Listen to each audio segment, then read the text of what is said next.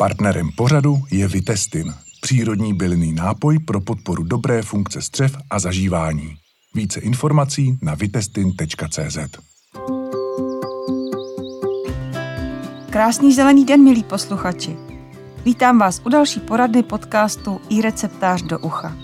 Opět tu vítám Janu Bucharovou, bioložku a dlouholetou spolupracovnici časopisu Receptář, která dnes bude odpovídat na vaše otázky, které jste poslali na adresu poradna zavináč ireceptář.cz.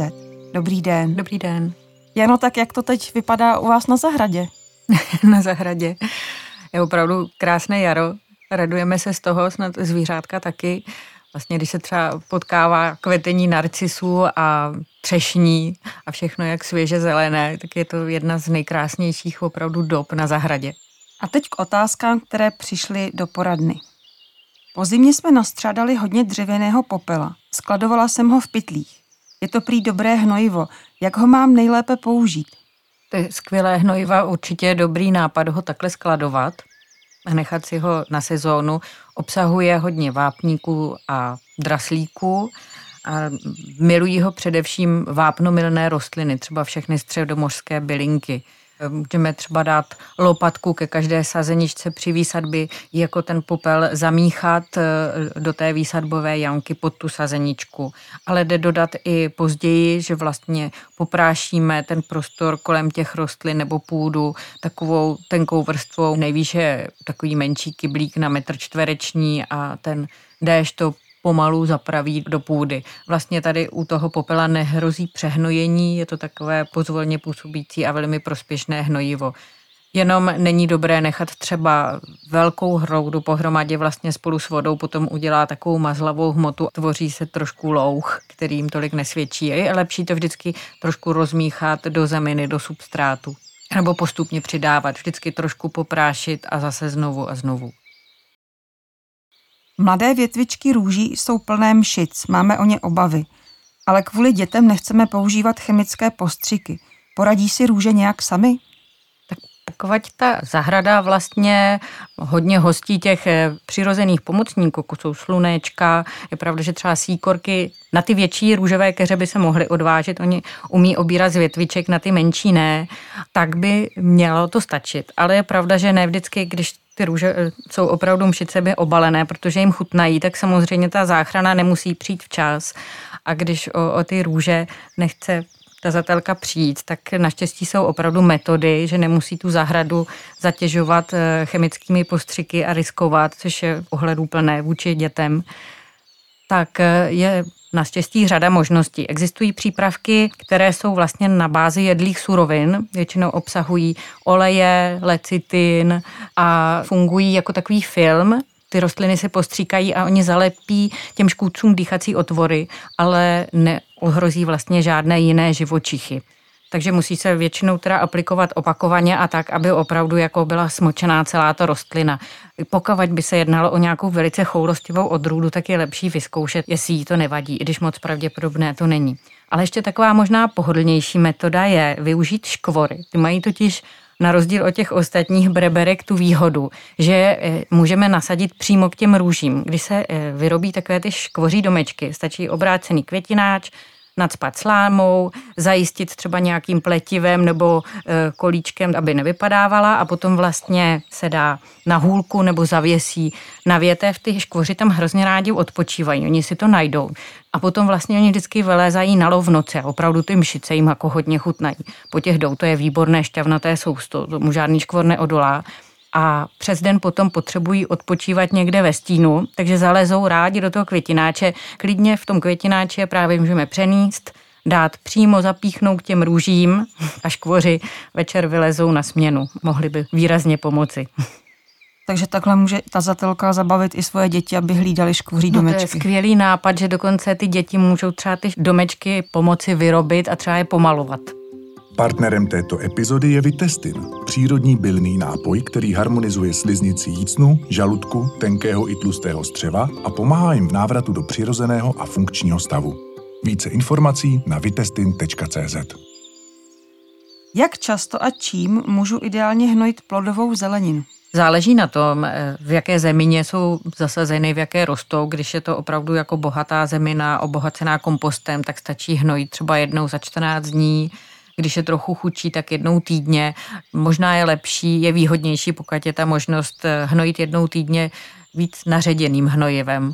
Vlastně eh, příliš koncentrované hnojivo může napáchat škodu, zvláště pokud eh, je to to průmyslové hnojivo, tam je potřeba dodržovat opravdu bedlivě to dávkování a vždy ředit raději více. U těch domácích hnojiv, která jsou výborná jak pro ty rostliny, tak tu půdu jako Eh, výluhy z plevele nebo skvašený drůbeží trůst, tak tam je potřeba to ředit podle citu většinou tak, aby to příliš nezapáchalo. To je takové jednoduché vodítko a zase spolu se zálivkou eh, to těm rostlinám dávat třeba jednou týdně, jednou za dva týdny. Taková dobrá vzpruha může být i hnojení na list, nebo se říká kapalné hnojivo, to je velmi naředěné hnojivo, ať už kupované, anebo domácí a to těm rostlinám dodá živiny okamžitě. Osvědčuje se to třeba zvlášť u paprik nebo rajčat, když trpí nedostatkem vápníku a začnou tak jako hnědnout ty špičky plodů, ještě nezralých, tak eh, tohle jim dodá ten vápník okamžitě. A dala byste nám recept na domácí hnojivo? tak třeba z kopřiv nebo z jakéhokoliv plevele. Z kopřiv je hodně bohatý na dusík, ale i další látky neměla by mít ještě zralá semena, protože to bychom si mohli zasít spolu s tím výluhem do záhonu a e, můžeme tak polovinu té nádoby přibližně třeba naplnit nebo dvě třetiny trošku udusaným tím rostlinným materiálem, dolít vodou, ideální je dešťová, aby byla měkká zamíchat a nechat kvasit. Většinou to je za dva, za tři týdny. Musí být přístup vzduchu do té nádoby, takže ji nelze zavřít. Když to teda dost zapáchá, s tím je potřeba počítat a dát to někde, kde to nebude tolik vadit. A potom, když tak vlastně už dobubla, tak je to připravené k použití a potom určitě je potřeba ještě ředit nejméně deseti díly vody na jeden díl tohodle hnojiva. Ale je opravdu výborný v tom, že je zdarma, obsahuje všechny důležité prvky a k tomu spoustu rostlinných enzymů a látek, které podporují odolnost a obrany schopnost těch rostlin. Ale ani jim není dobré přehnojovat, že jednou za týden tím dostatečně zředěným úplně stačí. Ale pro plodovou zeleninu, potom když už kvete a nasazuje plody, je lepší to hnojivo z drůbežího trusu, které obsahuje i fosfor a to se vlastně připraví podobně. Jenom jde ještě mnohem koncentrovanější materiál než, než ty kopřivy, takže je potřeba to ředit ještě více. A pozor, opravdu, když by se dali přímo slepičince k těm rostlinám, tak je to opravdu může spálit. Je to příliš silné to hnojivo, plné amoniaku. Rádi bychom si vypěstovali vlastní lískové oříšky. Plodí i okrasné druhy lísky, takové s vínovými listy nebo kroucenými větvemi? Plodí, plodí vlastně všechny. A oříšků se dočkáme u všech, pokud je teda nesklidí veverky, které mají ve velké oblivě, ale většinou nám něco nechají. Ale pokud má tazatel zájem přímo o sklizeň oříšků, co nejlehčích, tak je možná dobré si vysadit přímo odrůdy, které jsou vlastně vyšlechtěné k tomu účelu. Velmi oblíbená je třeba líská odrůda jménem Halská obrovská, taková opravdu plodí velké ty oříšky a je odolná, mrazu vzdorná, vydrží všechno. Ona líská obecně je velmi nenáročná, vděčná dřevina a o téhle odrůdě to platí taky. Pak oblíbená je třeba webová, to je anglická odrůda, která může být trošku choulostivější na mráz, ale, ale je velká a také jinak odolná. A je potřeba mít eh, těch keřů víc nebo stačí jeden? To je taky dobrá otázka, záleží vlastně na odrůdě, ale eh, je lepší těch keřů mít víc. On jeden by ani tolik vlastně nedal. A někdy je dobré i ty odrůdy kombinovat, že vlastně lepším opilovačem může být eh, jiná odrůda než ta ale u té halské obrovské to není nezbytné. Ale i obyčejná, úplně obyčejná, nešlechtěná líska obecná, naše domácí plodí jako pěkné, dobré oříšky. Čas pro naši poradnu už vypršel. Za odpovědi a rady děkuji Janě Bucharové, která byla dnešním hostem podcastu Jí receptář do ucha. Naslyšenou. Naslyšenou. Pokud i vaši zahradu něco trápí, Pošlete nám dotaz na adresu poradná zavináč ireceptář.cz a my vám na ně v některé z příštích poraden odpovíme. Tímto se s vámi loučím a ať vám to roste.